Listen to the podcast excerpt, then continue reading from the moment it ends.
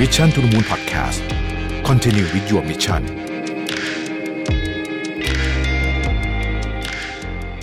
สวัสดีครับ ยินดีต้อนรับทุกท่านเข้าสู่บทสรุปของ Change Series พิเศษนะครับ ที่จะทำให้ทุกคนเห็นถึงโอกาส และก็แนวทางการดำเนินธุรกิจด้วย Circular Economy นะครับ ที่ไม่ใช่เป็นทางเลือกแต่เป็นทางรอดให้กับ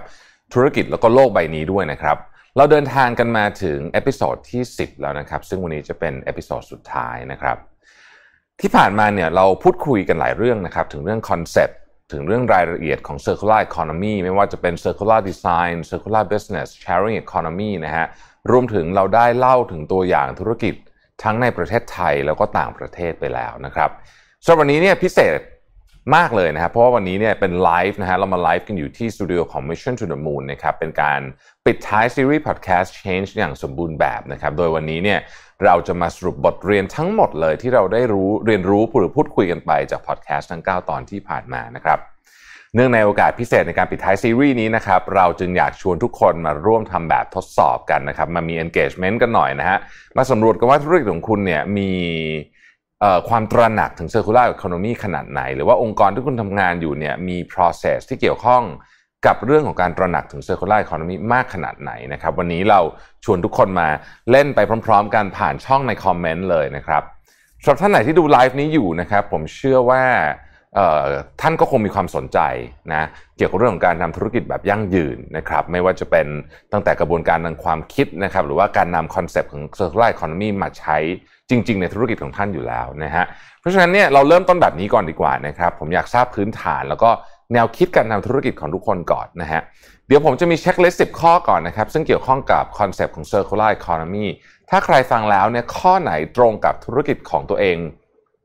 อยู่เนี่ยนะครับให้พิมพ์บวกหนึ่งเข้ามาในช่อง comment ได้เลยนะครับ เอาล่ะ ถ้าพร้อมแล้วนะฮะเรามาเริ่มกันเลยดีกว่านะครับ ข้อแรกนะครับ คุณเริ่ม เรียนรู้และติดตามข่าวสารเกี่ยวกับสิ่งแวดล้อม ความยั่งยืนและ circular economy ถ้าเกิดใครคิดว่าข้อนี้ตรงเนี่ยนะฮะคอมเมนต์บวกหนึ่งเข้ามาได้เลยนะครับนะฮะก็ลองดูว่าเออที่ผ่านมาเนี่ยเราได้ติดตามเรื่องนี้บ้างหรือเปล่า เราได้ศึกษาบ้างไหมว่าคำว่า circular economy นี่เป็นยังไงนะครับ ถ้าใครได้ทำแล้วนะครับ ก็บวกหนึ่งเข้ามาเลยนะฮะก็เห็นมีบวกหนึ่งเข้ามาหลายท่านอยู่นะครับ ก็แสดงว่าหลายท่านที่ฟังอยู่เนี่ยนะครับ ก็ มีความอยากจะเรียนรู้นะฮะแล้วก็พยายามศึกษาเรื่องนี้นะครับ จริง ๆ ข้อนี้ดูเหมือนเป็นเรื่องที่ง่าย ๆ แต่จริง ๆ เป็นเรื่องที่สำคัญมาก เพราะว่าจุดเริ่มต้นของการทำ circular economy ที่ดีมากเลยเนี่ยนะฮะก็คือ awareness นี่เองหรือว่าการตระหนักนะครับตระหนักว่าเอ้ยเรื่องนี้เร่งด่วนนะ ตระหนักว่าวิกฤตต่างๆ ที่เรากำลังเผชิญอยู่เนี่ยนะครับ ต้องรีบจัดการนะครับ เวลาเนี่ยเดินไปเรื่อยๆนะครับแล้วก็วิกฤตก็จะหนักขึ้นเรื่อยๆ ถ้าเราไม่มีวิธีการจัดการกับมัน หากกระบวนการเรื่องของการลดความเสี่ยงหรือว่าเรื่องของขีดจำกัดของทรัพยากรที่ให้ใช้กับธุรกิจเนี่ยไม่ได้ถูกมันนำมาคิดเนี่ยนะครับ ก็ ยากที่เราจะไปต่อได้นะเรียกว่าเราจะต้องเริ่มหาวิธีเพิ่ม efficiency ในการใช้วัตถุดิบนะครับ เราต้องกลับมา rethink นะครับหรือกระบวนการทางความคิดในการทำธุรกิจใหม่ทำให้เราสามารถทำธุรกิจ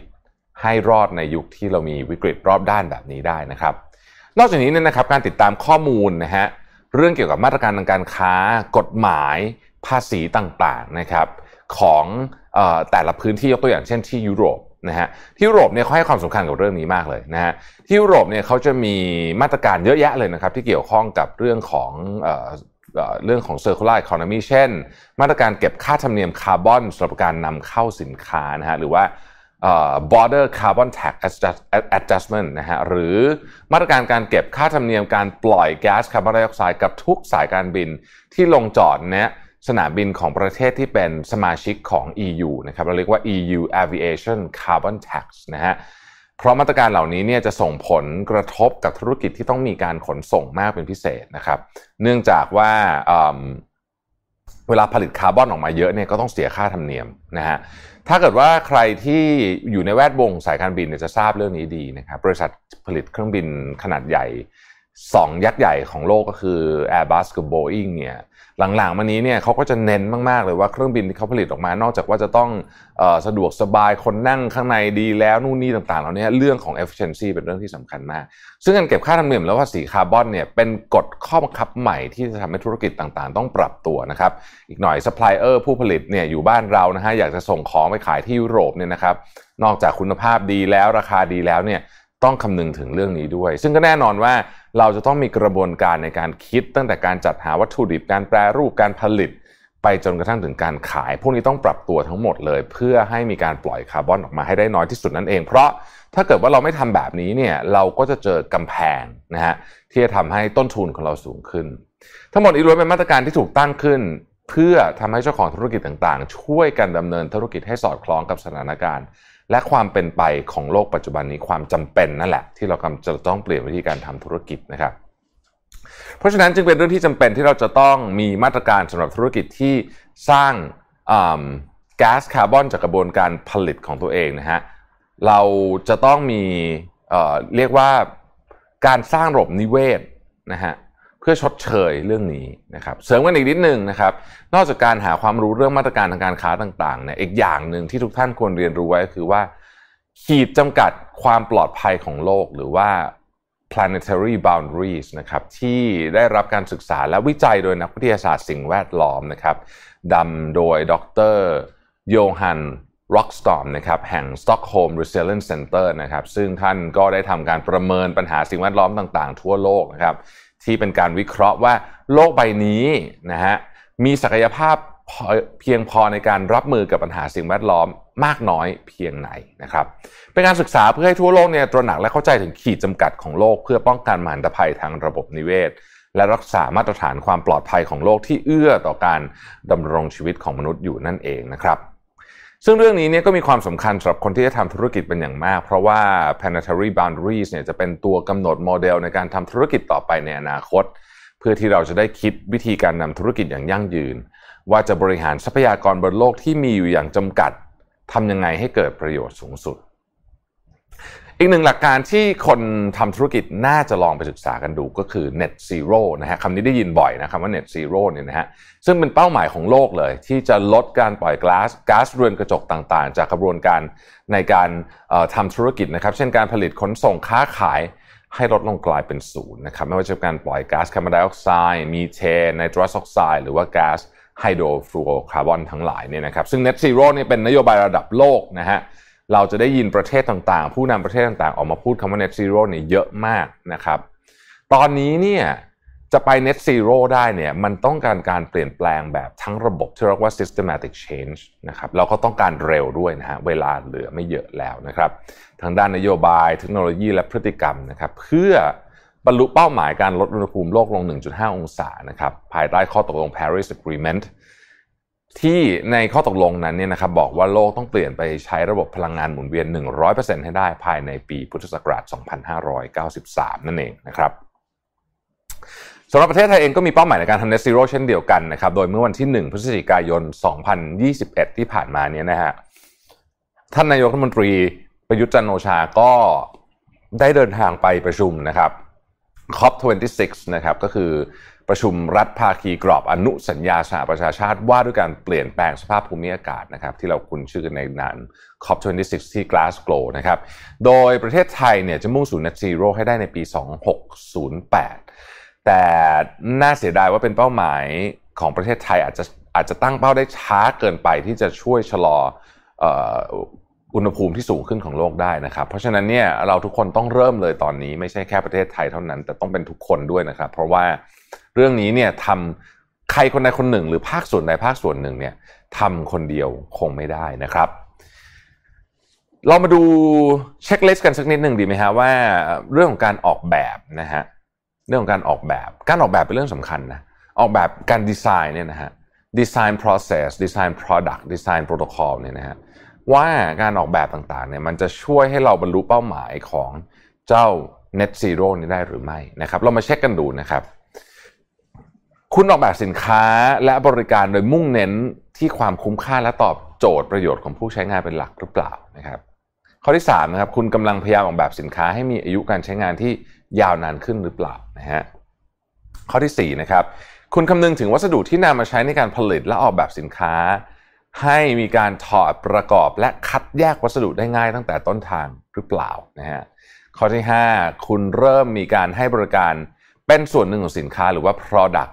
service system หรือ product as a service เพื่อทำให้สินค้านั้นเนี่ยกลับสู่ระบบปิดแล้วก็ต่ออายุ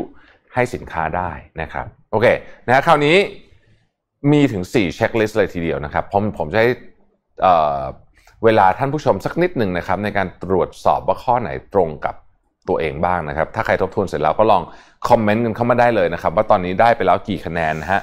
บวก1บวก2 หรือว่าบวก3นะฮะผมทวน checklist อีกสักหนึ่งรอบแล้วกันนะครับทวน checklist อีกสักหนึ่งรอบนะครับคุณออกแบบสินค้าและบริการโดยมุ่งเน้นที่ความคุ้มค่าและตอบโจทย์ของประโยชน์ของผู้ใช้งานเป็นหลักหรือเปล่านะครับ หรือว่าคุณออกแบบ หรือว่ากำลังพยายามออกแบบสินค้าให้มีอายุการใช้งานที่ยาวนานขึ้นหรือเปล่านะฮะคุณคำนึงถึงวัสดุที่นำมาใช้ในการผลิตและออกแบบสินค้า ให้มีการถอดประกอบและคัดแยกวัสดุได้ง่ายตั้งแต่ต้นทางหรือเปล่านะครับ แล้วก็ คุณเริ่มมีการให้บริการเป็นส่วนหนึ่งของสินค้าเรียกว่า product service system หรือ product as a service เพื่อจะทำให้สินค้านั้นกลับเข้าสู่ระบบปิด แล้วต่ออยู่สินค้าได้หรือไม่นะครับลองตอบกันมานะฮะบวก1บวก2บวก3ได้กันไปแล้วกี่คะแนนนะครับ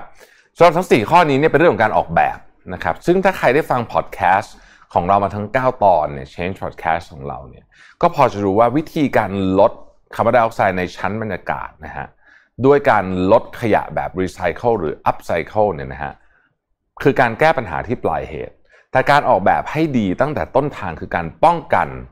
และลดปัญหาที่จะเกิดขึ้นที่ต้นเหตุนะครับ โดยมีการศึกษาวิจัยจาก EU Science Hub ในปี 2020 นะครับ ก็ได้บอกไว้นะครับว่ามากกว่า 80%ของผลกระทบต่อสิ่งแวดล้อมที่เกิดจากสินค้า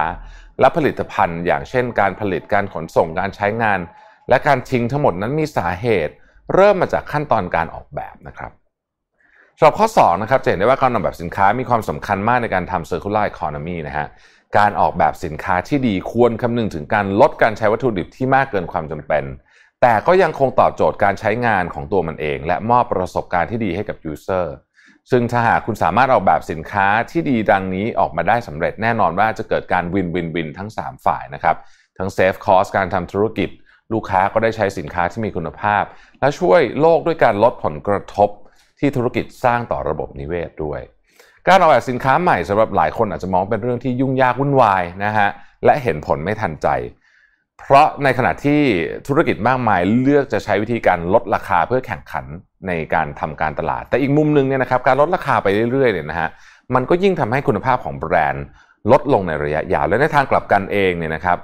การใช้การออกแบบสินค้าที่ดีมีคุณภาพ และการรับผิดชอบต่อสิ่งแวดล้อม เพื่อให้ธุรกิจของเรา รักษาฐานลูกค้าครองใจลูกค้าและรัก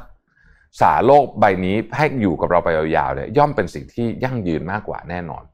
ในเมื่อคุณให้ความสำคัญกับการออกแบบสินค้าแล้วนะครับ เรามาต่อที่ข้อ3กันเลยครับว่า ปัจจัยสำคัญที่คุณต้องนึกถึงเวลาคุณออกแบบสินค้า เพื่อตอบโจทย์และความยั่งยืน ก็คือ life cycle นั่นเอง life cycle ก็คือ life cycle แปลเป็นแปลเป็นภาษาไทยคือว่าวงจรสินค้านะครับแล้วปกติแล้วเนี่ยสินค้าทั่วไปในท้องตลาดเนี่ยจะมีวงจรสินค้าเป็นแบบเส้นตรงนะฮะเส้นตรงยังไงนะฮะเส้นตรงเนี่ยเราเรียกว่า take make waste นะครับซึ่งไม่เป็นมิตรนะกับลูกค้าแล้วก็สิ่งแวดล้อมนะครับการออกแบบสินค้าให้มีความยั่งยืนตามหลักของ circular economy เนี่ยคือการออกแบบสินค้าให้มีวงจรชีวิตใหม่ โดยเปลี่ยนจากเส้นทางชีวิตแบบเส้นตรงเป็นเส้นทางชีวิตแบบวงกลมนะครับแบบ make use แล้วก็ return เช่น เลือกใช้วัสดุที่มีคุณภาพทนทาน ออกแบบสินค้าที่ไม่ตกตกเทรนด์ง่ายๆ เพื่อให้ผู้ใช้มีประสบการณ์ที่ดี รู้สึกผูกพันกับสินค้า ส่งผลให้สินค้าชิ้นนั้นถูกใช้ซ้ำไปเรื่อยๆ ลดการถลุงทรัพยากรมาใช้และไม่เพิ่มขยะให้กับโลกนั่นเองนะครับ สำหรับข้อ4นะครับนอกจากการเเลือกที่มาแล้วเนี่ยการออกแบบโดยคำนึงถึงวงจรชีวิตผลิตภัณฑ์ ยังรวมไปถึงการคำนึงถึงที่มาที่ไปของสินค้าด้วยนะครับ ว่าหลังจากลูกค้าใช้เสร็จแล้วหมดอายุแล้วเนี่ยสินค้าจะไปที่ไหนต่อนะครับด้วยการเลือกวัสดุสำหรับการนำผลิตอย่างระมัดระวังและทำให้แน่ใจว่าเมื่อสินค้าเนี่ยสิ้นสุดอายุการใช้งานแล้ว มันจะถูกแยกออกมา แยกแยกวัสดุออกมานะครับ แล้วก็ทำประโยชน์อย่างอื่นได้ง่ายนะไม่ว่าจะเป็นการออกแบบที่สามารถถอดประกอบชิ้นส่วนต่างๆ ได้ ใช้วัสดุที่ย่อยสลายได้ทางชีวภาพ หรือวัสดุที่เป็น technical materials นะครับที่ต้องนำกลับคืนสู่ระบบเพื่อให้การไปรีไซเคิลนั้นง่ายต่อผู้บริโภค และหน่วยงานที่นำวัสดุนั้นไปแปรรูปเป็นวัสดุใหม่นั่นเองนะครับ และสุดท้ายข้อที่ 5 ครับผม โดยถึงแม้ว่าเราจะออกแบบ วงจรสินค้าของเราอย่างรอบคอบมากแค่ไหนนะครับ ต้องบอกเลยว่าเราก็จะยังไม่สามารถควบคุมสินค้าของตัวเองได้ ถ้ามันไม่ได้อยู่ในมือของเราอีกต่อไป เพราะฉะนั้นเราสามารถเริ่มนึกถึงการสร้างบริการหลังการขายที่เอื้อต่อการติดตามสินค้านะครับทำ tracking system เพื่อให้แน่ใจว่าสินค้าของเราเนี่ยจะไม่ถูกทิ้งเป็นขยะที่สร้างมลภาวะให้แก่โลก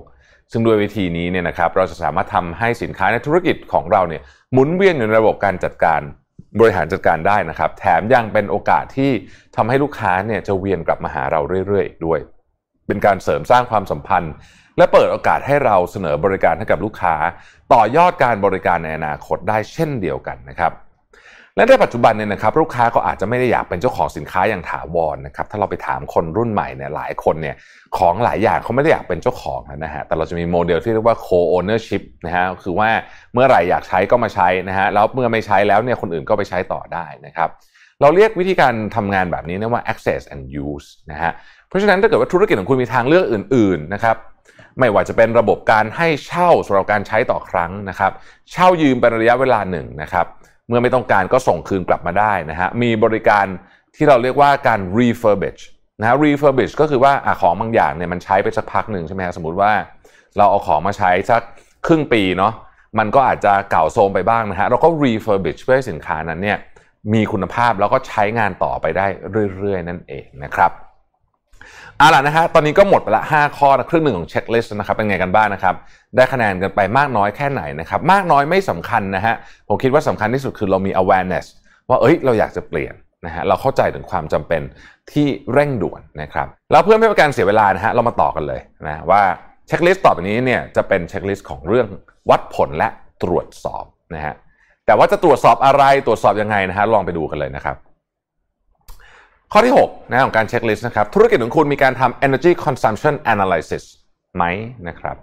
ข้อที่7นะครับธุรกิจของคุณมีการทำ material flow analysis และ life cycle assessment ไหมนะครับอ้าวสองข้อนี้นี่ฟังอาจจะเทคนิคนิดนึงนะฮะไม่เป็นไรนะครับ ถ้าใครรู้ปุ๊บฟังปุ๊บอ๋อทำอยู่แล้วอ่าบวกหนึ่งขึ้นมาเลยนะฮะแต่หลาย ๆ ท่านอาจจะแบบเอ๊ะมันเทคนิคเอ๊ะไม่แน่ใจว่าทำหรือไม่ทำอะไรยังไงเนี่ยนะครับ เดี๋ยวเราลองไปฟังกันว่า ไอ้คำที่ผมพูดไปเมื่อกี้เนี่ยมันคืออะไรอะสำหรับข้อ 6 นะครับ วิธีการทำ energy consumption analysis นะคืออะไรนะครับ energy consumption analysis ก็คือการวัดผลและตรวจสอบพลังงานที่ใช้ไป ในแต่ละกระบวนการของการทำธุรกิจครับ เมื่อรู้แล้วว่าปกติในแต่ละกระบวนการการทำงานของเรานั้นใช้พลังงานไปมากน้อยเพียงไหนเนี่ยนะครับคุณก็จะสามารถวางแผนการใช้พลังงานในการทำธุรกิจได้อย่างมีประสิทธิภาพ ช่วยลดต้นทุนพลังงาน หรือมีการวางแผนเพื่อลดการใช้พลังงานถ่านหินหรือพลังงานที่ไม่สะอาดเนี่ยในกระบวนการผลิตสินค้าให้มันน้อยลงได้ เปลี่ยนวิธีการขนส่งวัตถุดิบเพื่อลดปริมาณคาร์บอน หรือแม้กระทั่งปริมาณค่าไฟในออฟฟิศเองนะครับ เพราะฉะนั้นควรหมั่นวัดผลและตรวจสอบ ปริมาณการใช้พลังงานภายในธุรกิจของคุณให้ดี เพื่อเป็นการประหยัดค่าไฟ ลดต้นทุนการใช้พลังงานอีกทั้ง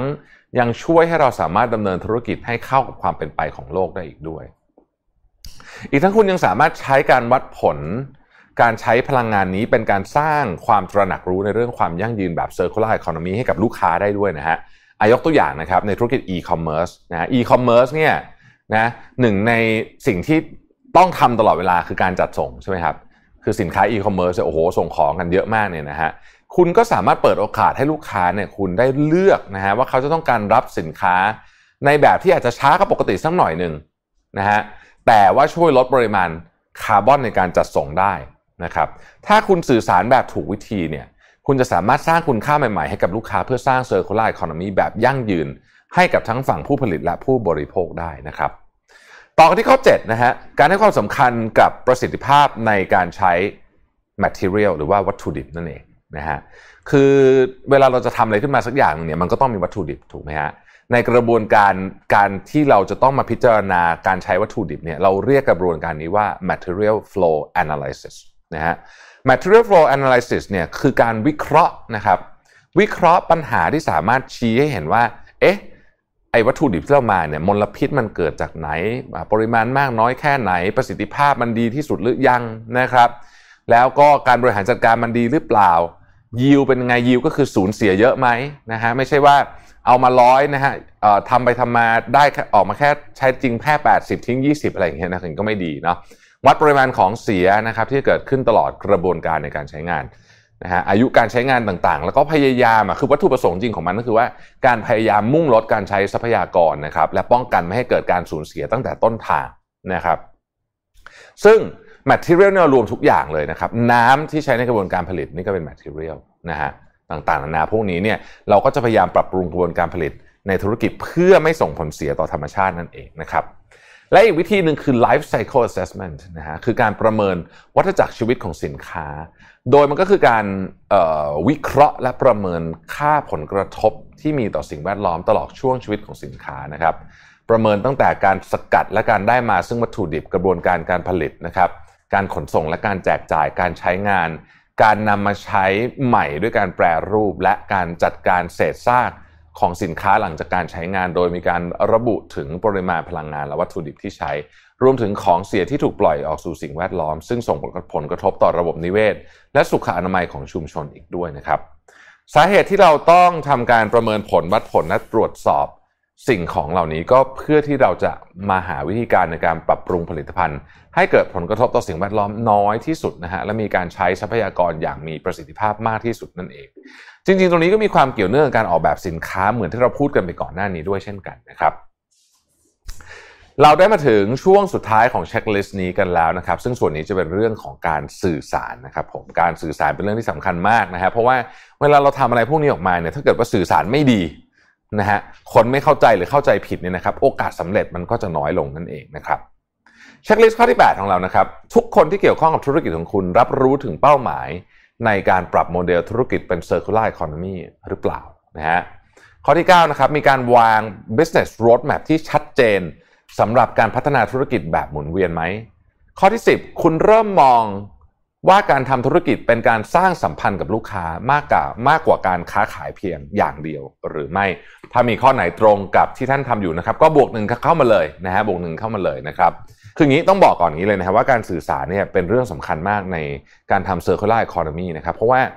circular economy ทำคนเดียวไม่ได้นะฮะ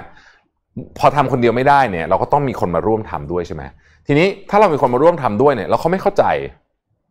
เขาไม่ get หรือเขาไม่ in เนี่ยนะฮะ partner เราต่างๆเนี่ยนะครับมันก็จะสำเร็จยากอะนะฮะเพราะว่าเวลาทำ circular economy เนี่ยมันต้องมีคนต่างแต่คนในองค์กร ผู้บริหาร stakeholder ต่างๆ เพื่อนร่วมงานคู่ค้า ผู้ถือหุ้นนะฮะตลอดจนลูกค้าต่างๆ ของเราแม้แต่หน่วยงานภาครัฐเองก็เกี่ยวข้องทั้งหมดเลยเนี่ยเราจะทำ circular economy ให้เป็นภารกิจร่วมของทุกๆ คนเนี่ยนะครับมันก็ต้องสื่อสารให้ดีนะฮะเพราะฉะนั้นมาดูกันที่ข้อ8นะครับ ถ้าคุณอยากเริ่มปรับโมเดลธุรกิจของคุณเป็น circular economy เนี่ย คนกลุ่มแรกที่จำเป็นจะต้องสื่อสารในชัดเจน ก็คือทุกคนที่เกี่ยวข้องกับการจัดหาวัตถุดิบบริหารการผลิต การจัดเก็บสินค้า การจัดส่งรวมไปถึงลูกค้าและคู่ค้าในการลงทุนทางธุรกิจของคุณด้วย คือทุกคนอะที่มีส่วนร่วมในธุรกิจของคุณเนี่ยนะครับจะต้องมาเรียกว่าทำความเข้าใจกับแนวทางการทำธุรกิจแบบนี้ด้วยกันก่อนนะฮะ ซึ่งการสื่อสารนี่ผมบอกเลยนะว่าไม่ง่ายนะฮะคือต้องใช้เวลาแล้วก็ต้องอาศัยการเรียกว่า คือต้องอาศัยความเข้าใจทั้งคู่เพราะแต่ละคนก็จะมีข้อจำกัดที่แตกต่างกันออกไปนะครับเอาล่ะเมื่อเราสื่อสารได้แล้วนะครับทำความเข้าใจได้แล้วอ่าคุยกันข้อจำกัดตรงไหนทำได้ทำไม่ได้อะไรยังไงเนี่ยหาจุดร่วมกันให้ได้เนี่ยนะครับ เมื่อทุกคนเข้าใจตรงกันแล้วเนี่ยคราวนี้ความกล้าที่จะเปลี่ยนแปลงจะเกิดขึ้น และ ร่วมกันนะครับความกล้าที่เปลี่ยนแปลงเนี่ยจะร่วมกันทำให้ธุรกิจคุณเนี่ยเป็น circular economy ทั้ง supply chain ได้อย่างแท้จริงนะครับต่อกันที่ข้อที่9นะครับหลังจากที่คุณได้มีการสื่อสารโมเดลธุรกิจใหม่อย่างชัดเจนนะฮะคราวนี้คุณก็จะสื่อสารถึงแผนการนะฮะคือไอเดียดีเนี่ยดีนะฮะไอเดียดีดี ความตั้งใจดีก็ดี แต่ของพวกนี้จะไม่เกิดขึ้นเพราะว่า execution สำคัญที่สุด execution ที่ดีจะเกิดขึ้นจากอะไร เกิดขึ้นจาก road map ที่ชัดเจน นะครับรถแมพที่ชัดเจนเนี่ยต้องมีขั้นตอนที่ชัดเจน และต้องทำได้จริงด้วยนะฮะเวอร์เกินไปก็ทำไม่ได้นะฮะเอาแบบทำได้จริง execute ได้จริงนะครับเพื่อที่เราจะได้เป้าหมายที่เราต้องการเนี่ยให้มันเกิดขึ้นได้จริงๆรถแบบที่ดีควรจะเป็น step by step มีการวัดผลตลอดทางทำให้ทีมและผู้มีส่วนได้ส่วนเสียในกระบวนการการทำงานเนี่ยทำงานแบบมีแผนการที่ชัดเจน มีการวัดผลที่ชัดเจน ติดขัดปัญหาตรงไหน ฟีดแบ็กกันตรงนั้นเพื่อให้เดินต่อได้ ทุกคนในองค์กรจะได้รับรู้และตระหนักถึงความสำคัญของ circular economy นะครับเวลาเราคิดแผนพวกนี้ขึ้นมาเนี่ยนะฮะเหมือนแผนธุรกิจทุกอย่างบนโลกนี้เนี่ยมันไม่ใช่ว่าคิดแผนเขียนเสร็จปุ๊บสวยงาม แล้วก็ทำปุ๊บแล้วมันออกมาแล้วมันได้เลยนะฮะมันไม่เป็นอย่างนั้นนะฮะมันก็จะต้องมีอุปสรรคระหว่างทาง แต่ถ้าแผนเราแม่นยำพอนะครับมีวิธีการวัดผลที่ชัดเจนพอ แล้วก็มีแผนการที่ต้องบอกว่า มีฟีดแบ็กซิสเต็มที่ดีพอนะครับมันก็จะปรับไปตามแผนนั้นได้นะฮะทีนี้ไอ้พวกนี้มันก็ต้องสื่อสารเยอะนะฮะหลักการในการสื่อสารที่ผมใช้เสมอเนี่ยนะฮะโดยเฉพาะกับเรื่องใหม่ๆ ยากๆ หรือว่าที่มีความซับซ้อนเนี่ยเราจะใช้หลักการของการ over communicate เสมอ พูดง่ายคือสื่อสารมันทุกช่องทางนะฮะ town hall training workshop พูดบ่อย พูดเยอะ พูดจนคนรู้สึกว่าได้ยินบ่อยๆเนี่ยนะฮะเดี๋ยวมันจะค่อยๆ เกิดความเปลี่ยนแปลงขึ้นเองนะครับ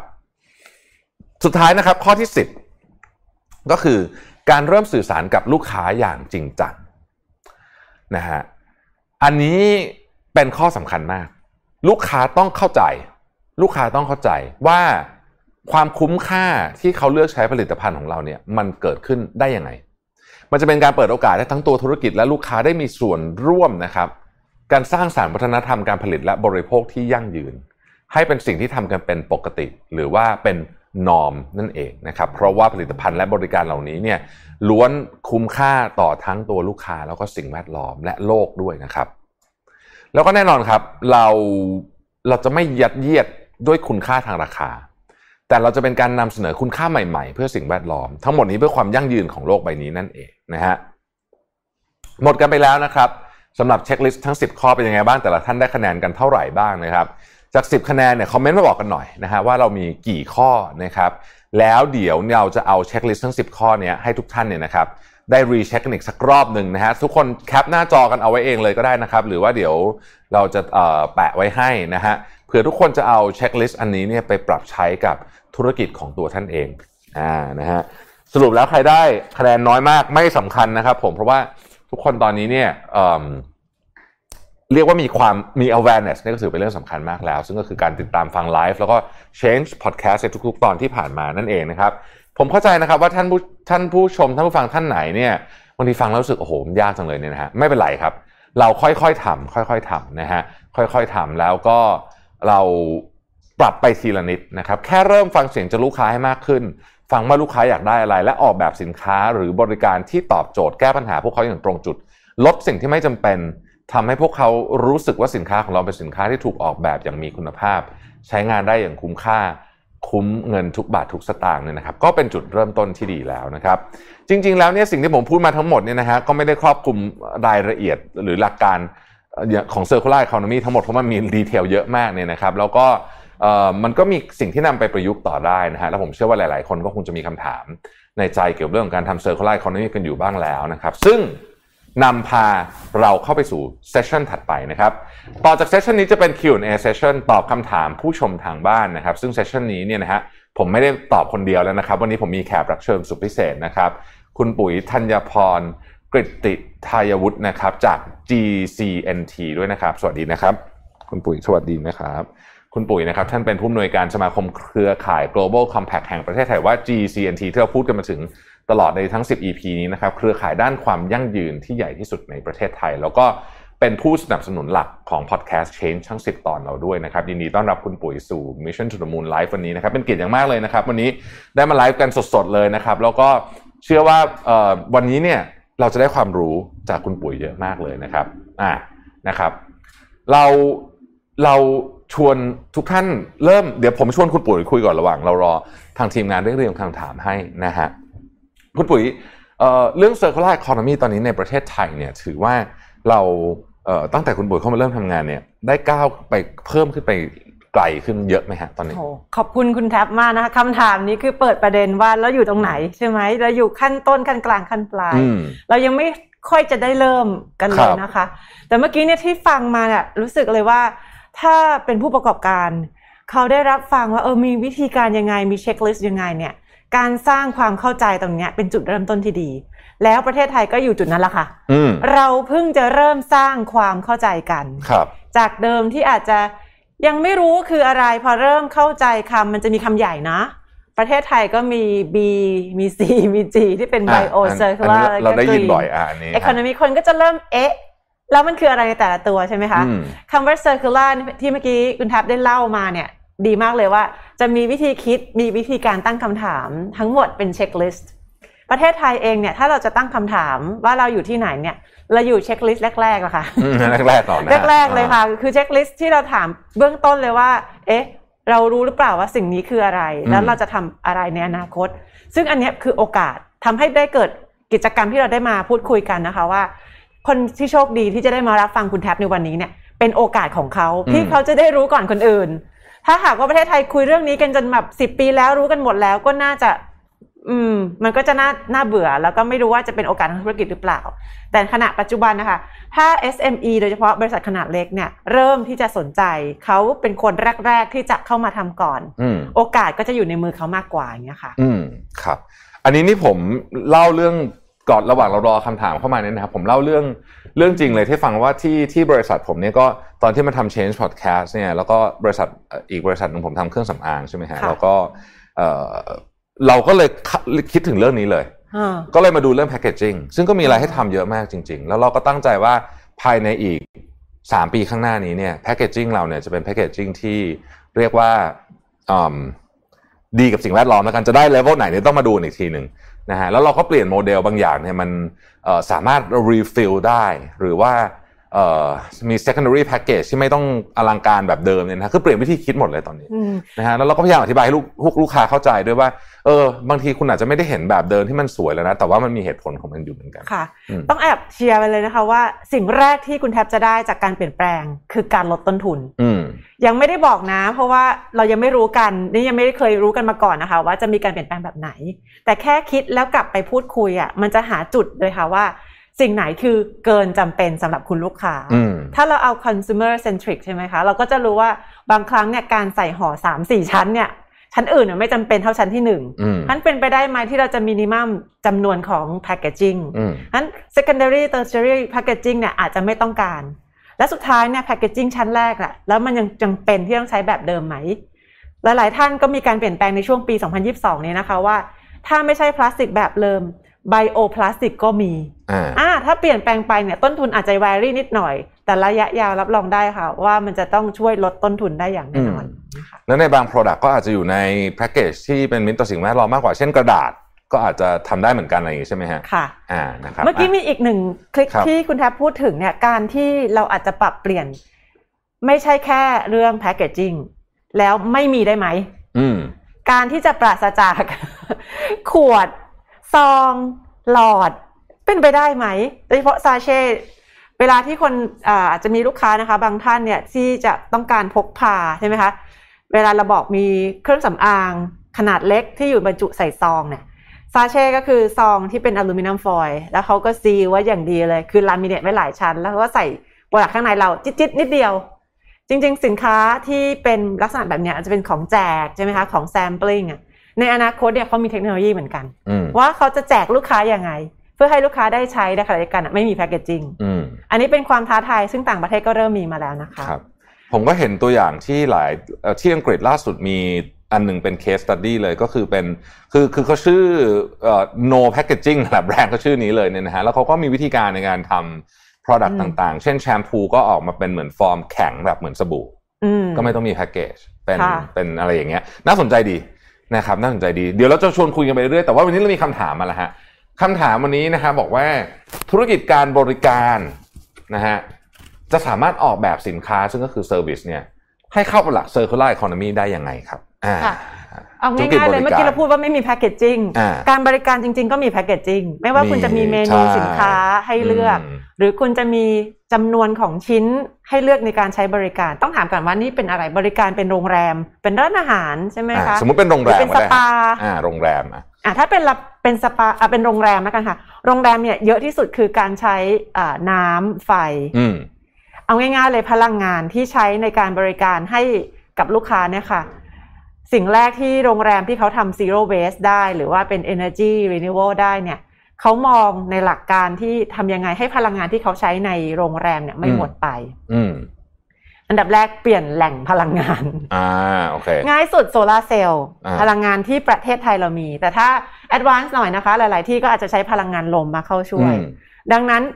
พวกนี้เนี่ยมันเป็นของที่ไม่หมดไปอืมการที่เรามี concept เรื่องของ circular ก็คือ วัตถุดิบเราไม่หมดไป งานบริการเราใช้อะไร เราใช้ไฟเราใช้น้ำเราใช้ลมแล้วก็ต้องหาค่ะว่างานบริการที่โรงแรมของเราเนี่ย เปลี่ยนได้ไหมครับบางครั้งเนี่ยอาจจะต้องขออนุญาตกลับไปที่อาคารด้วยนะอืมการที่เราออกแบบอาคารแบบเดิม เราโดนแดดมากไปไหมอ่าโอเค คุณลูกค้าก็จะร้อนก็ต้อง มาถึงห้องเปิดแร์เยะก็ต้องเปิดแอร์อืมจริง ๆ แล้วเนี่ยโรงแรมอาจจะเปิดแอร์ 24 ชั่วโมงด้วยซ้ำอืมแต่ถ้าเรามีการออกแบบบางมาบางอย่างให้มันมี double shield อืมความร้อนไม่เข้าถึงห้องของลูกค้าโดยตรง ก็อาจจะเป็นไปได้ว่าการใช้พลังงานคือแอร์เครื่องปรับอากาศ เราใช้แค่น้อยชั่วโมงลงอืมอะอันนี้ง่ายๆเลยเหมือน energy saving ธรรมดาเลยนะคะฮะแต่เนี่ยก็เป็นหลักคิดเหมือนกันค่ะ ของการครับทำ circular อืมถามคุณปุ๋ยนิดนึงอันนี้ไม่ได้อยู่ในคำถามแต่ว่าผมถามเองอยากรู้เอ่อ ตอนนี้ครับเราอยู่มี energy crisis เนาะอืมอ่าอืมราคาพลังงานก็สูงมาก แล้วก็อืมกำลังเป็นปัญหาระดับโลกเนี่ยนะฮะอืมเอ่อมันจะช่วยกระตุ้นให้เรื่อง circular economy นี่เกิดขึ้นเร็วขึ้นไหมฮะ หมายถึงการที่เราต้องการหาพลังงานใช่เพิ่มหรือว่าขึ้นหรือหรือหรือเราต้องการใช้พลังงานให้น้อยลงเพราะว่าต้นทุนมันแพงเหลือเกินตอนมีนี้มีมีสองวิธีที่เป็นแรงกดดันเนาะอืมอืมคือเวลาที่ที่คนจะต้องเปลี่ยนแปลงอะไรสักอย่างของมนุษย์เนี่ยแหละฮะมันต้องมีแรงกดดันก็คือ เครียดสุดๆแล้วทำอะไรไม่ได้อืม กับอีกแรงคือแรงดึงดูดโอ้ยอยากไปมากเลยอยากไปสิ่งนั้นมากเลยอ่าตอนนี้มันคือแรงกดดันแบบไม่ดีค่ะใช่โควออ่าคือมันบังคับเราเพราะว่าของมันแพงใช่มันทำให้เราต้องประหยัดอืมแล้วอารมณ์นี้แหละค่ะมันมาแล้วแน่นอนอืมซึ่งการเปลี่ยนแปลงเนี่ยมันต้องมาที่สเกลของธุรกิจขนาดใหญ่ เพราะอืมเขาใช้พลังงานเยอะอืมการที่ค่าค่าน้ำมันเนี่ยเนาะอะราคามันสูงเป็นสองเท่า ต้นทุนเขาขึ้นสองเท่าเขาอยู่รอดไม่ได้ใช่เพราะเขาไม่สามารถใช่เพิ่มอ่าโปรดักของเขาให้ราคามันอืม ตามตามขึ้นไปก็จะไม่มีคนซื้อใช่นั้นสิ่งแรกคือแรงที่มันกดดันทำให้เกิดอันดับแรกคือ EE อืม EE คือ efficiency ของการใช้ energy อ่าคราวนี้แล้วค่ะ อะไรตัดได้ตัดอืมเวลาตอนไหนไม่ต้องเปิดไฟปิดอืมก็ปิดไฟอืมทีนี้มันจะไม่ได้มีแค่นี้ เพราะว่าเขามองว่าเรื่องแค่นี้ใครๆก็ทำได้ใช่ไหมอืคะมแล้วเขาก็ทำอาจจะทำกันมานานแล้วครับการที่ไม่ใช้พลังงานหรือการลดอืมการใช้พลังงาน สิ่งที่สองคือการหาตัวแทน ของพลังงาน ก็กลับมาเรื่องของการใช้น้ำการใช้ลม การใช้แสงพระอาทิตย์ของฟรีมีในโลกไหมล่ะอืมมันมีนะ แต่ว่าจะ convert ของฟรีเหล่านั้นน่ะให้มันเป็นของของใครได้อืมได้อย่างไร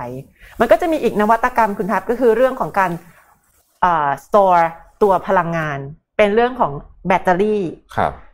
ถ้าหากว่าเราไม่สามารถที่จะดูดพลังงานแล้วเอามาใช้ได้ทันทีณ moment นี้อ่าบางครั้งต้องมีการผลิตแบตเตอรี่พลังงานจากโซลาร์เราเหลือ เราจะเก็บมันอืมแล้วเอามาใช้ยามจำเป็น หรือว่ายามกลางคืนหรือวันรุ่งขึ้นเนี่ย อันเนี้ยเป็นอีกหนึ่งนวัตกรรมนะคะ ที่กำลังหา solution กันอยู่ และมี solution ในเมืองไทยเยอะแล้ว ก็คือการหาที่จะเก็บเป็นแบตเตอรี่ แล้วก็สำรองไฟเอามาใช้อืมเพราะฉะนั้นบางครั้งคุณทัพลองนึกนั้นหน่วยหนึ่งก็คือบ้าน ถ้าไซส์ของบ้านเราอาจจะใช้ดูซิว่าพลังงานที่เราใช้เนี่ยประมาณเท่าไหร่ เรามี storage ประมาณหนึ่งอะสมมติมันตู้ตู้นี้เป็นตู้เก็บไฟ กลางวันเราเอาพลังงานจากแสงของฟรีมีให้ กลางคืนเราก็เอาไฟออกมาจากตู้เก็บไฟที่เหลือจากตอนกลางวันมาใช้อืมทั้งวันทั้งคืนคุณแทบไม่ต้องซื้อไฟเลยอืมนี่แหละค่ะคือคำตอบอืมถ้าเราทำหนึ่งหน่วยบ้านได้ อนาคตมันก็สเกลอัพได้ เป็นครับหนึ่งหน่วยโรงงานเล็กๆอ่าโรงงานเล็ก ๆ เป็นโรงงานใหญ่ ๆ เพราะฉะนั้นเราปฏิเสธการซื้อน้ำมันหรือซื้อเชื้อเพลิงที่มันราคาสูงได้ เพราะเราอืมพึ่งพาตัวเองได้อย่างนี้ยเป็นต้อืนมโอ้ครับ เริ่มเห็นค่ะภาพนะฮะค่ะอะอันที่สองฮะ คุณอาร์มถามมาว่าแค่ลดพลาสติกให้มากที่สุด เพียงพอแล้วหรือไม่ในการช่วยออกแบบสินค้า เพื่อเป็นมิตรกับสิ่งแวดล้อมนี่คงจะเป็น Product ให้เดาเอาว่าเป็นค่ะ Product ต้องถามว่าวัตถุดิบอะเขามีอย่างอื่นหรือเปล่า พลาสติกนี่คือวัตถุดิบอย่างเดียวที่เขาใช้หรือเปล่า สมมุติว่าเป็นพลาสติกเป็นหลักแล้วกันอ่าพลาสติกเป็นหลักนะฮะคือสินค้าวิธีคิดการลดเนี่ยมันอืมเป็นสิ่งที่ถูก แต่สิ่งที่ดีกว่าคือการปฏิเสธอ่าเมื่อกี้ที่เราคุยกันไปคุยกันมาเนอะว่าเออ ถ้าหักสบู่เขาสามารถ deliver ได้โดยที่ไม่มี packaging อืมมันยิ่งกว่าลดนี่คือมัน refill อ่า นี่คือวิธีคิดนะคะ เราอาจจะมีวิธีแบบที่เราอาจจะดูไอเดียไปนิดนึงเนาะอืมถ้าคุณอาร์มไปได้นะคะ คุณอาร์มลองคิดดูว่าแล้วไม่มีพลาสติกได้ไหมอ่าครับ อะไรเป็นตัวแทนที่ไม่ใช่พลาสติกอืมแล้วมันสามารถอยู่ได้กับสินค้าของเราอืมเมื่อกี้บอกว่าจะช่วยออกแบบสินค้าเพื่อเป็นมิตรกับสิ่งแวดล้อมเนี่ยต้องถามก่อนว่าสินค้าของคุณคืออะไรคุณของคุณเป็นอาหาร อาหารใส่ใบตอง หรืออาหารเองอะมัน wrap ด้วยเจลาตินอืมแล้วก็สามารถบริโภคทั้ง ห่อของเขาเองก็บริโภคได้แล้วเดี๋ยวนี้มีบะหมี่สำเร็จรูปที่เขา seal โดยเจลาตินอืม preserve บะหมี่ไว้ข้างในแต่ข้างนอกเป็นเจลาติน ปรากฏว่าเจลาตินละลายน้ำพอเราเอาไปใส่น้ำร้อนทุกอย่างก็รับประทานได้หมดเลยอ๋อ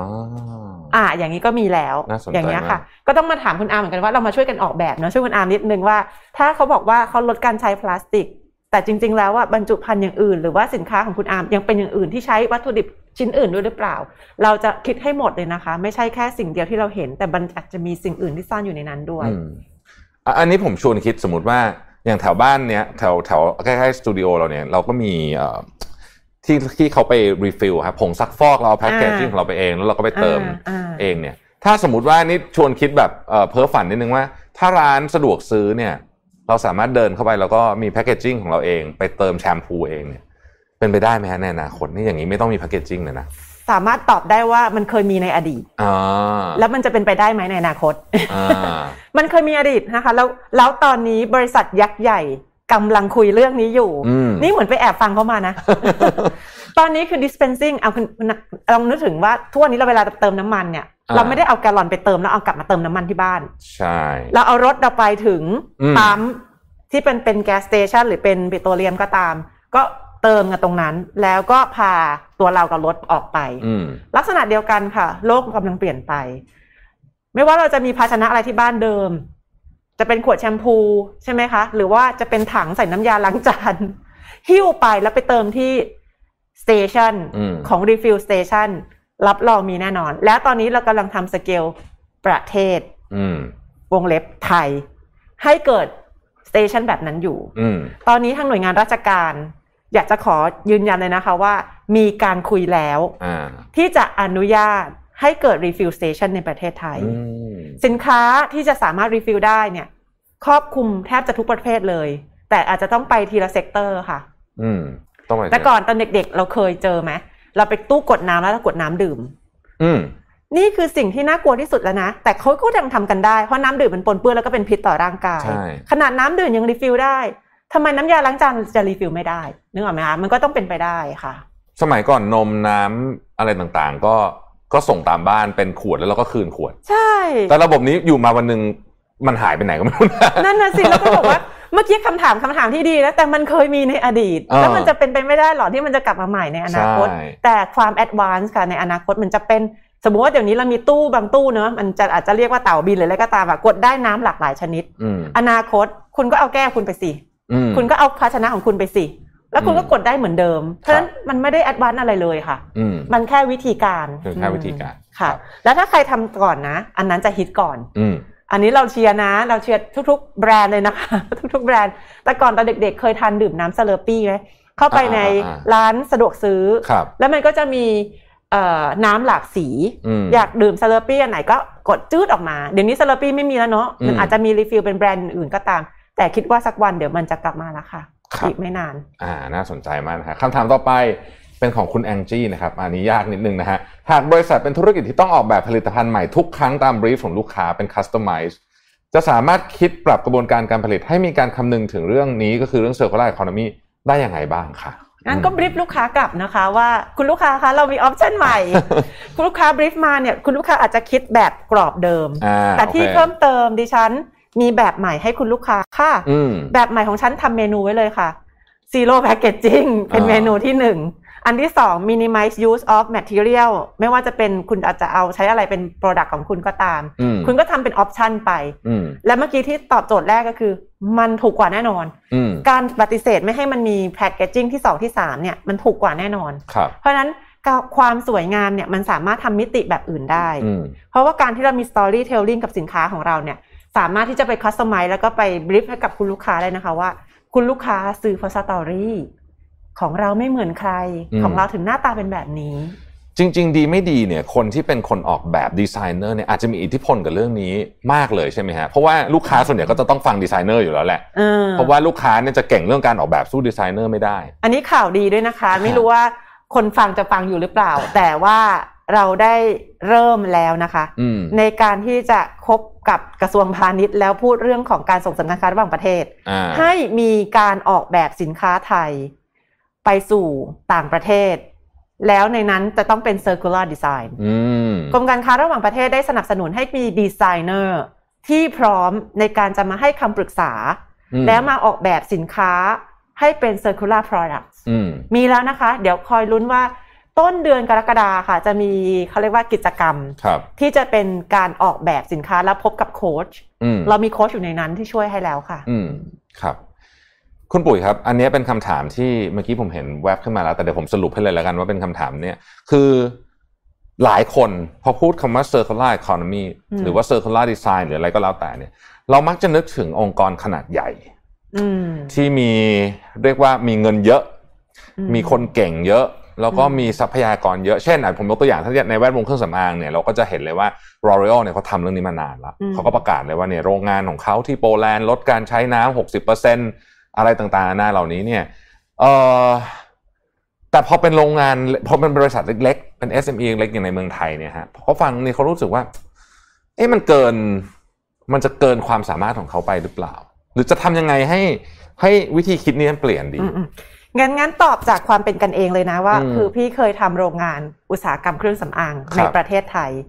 แล้วขายแข่งกับแบรนด์โลกอืมของของเราอยู่แบรนด์โลกแบรนด์โลกแล้วก็ขัดราคาโลกนั่นแหละ แต่ว่าโรงงานเราอะอยู่ประเทศไทยครับอยู่แถวแถวๆโรงงานที่คุณแทบซื้อบริการพวกนี้แหละ อืมคนทำงานคนไทยเหมือนกัน วัตถุดิบที่เราใช้เหมือนกัน เครื่องจักรเกือบจะเหมือนกัน แล้วเราเป็นโรงงาน zero waste อ่าเอ๊ะเปิดประตูออกมาอีกโรงหนึ่งเป็น OEM ไม่เป็น zero waste มันต่างกันนะ สิ่งที่ต่างคือคนที่ทำงานทุกคนนะคะ ของโรงงานเมื่อกี้ที่เล่าให้ฟังเนี่ยเขาใช้มาตรฐานโลกก็จริง แต่คนทำงานทุกคนนะคะ จะหาโอกาสกันเองอ่าเราจะทำอย่างไร ไม่ให้น้ำมันสูญเสียอืมทุกวันในการทำงานเราจะพยายามเขาเรียกว่า train the eyes สอนตาดวงตาของเราเนี่ยแหละค่ะให้จับผิด เอ๊ะ เรามีการล่วไหลตรงไหน เรามีจุดไหนที่เราสามารถปรับปรุงได้อืมครับมันเป็นวิธีการทำให้เกิด continuous process improvement จนกระทั่งสุดท้ายเนี่ยเป็นโรงงานที่เป็น zero waste ได้อ่าแล้วมีแล้วในเมืองไทยครับ เมื่อ10ปีที่แล้วอืมเพราะฉะนั้นเป็นไปได้ไหมที่เขาจะทำสิ่งที่ทำเนี่ยมันมันไม่ได้อยู่แค่ mindset ของผู้จัดการใหญ่ของบริษัทเนาะการที่เราเป็นลูกค้า อันนี้ขออนุญาตกลับไปเหมือนนะลูกค้าเองก็สามารถไปขอ ความร่วมมืออืมหรือไปบอกเขาได้ว่า